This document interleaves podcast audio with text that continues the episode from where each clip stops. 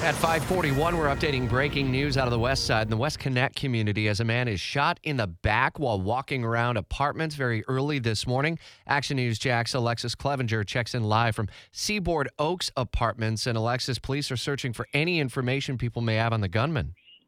Yeah, that's right. Investigators are still at the Seaboard Oaks Apartments uh, they're still working to learn more about this shooting. Police say a man was walking around the apartment complex when he was shot in the back by an unknown suspect. Now, still an active scene out there.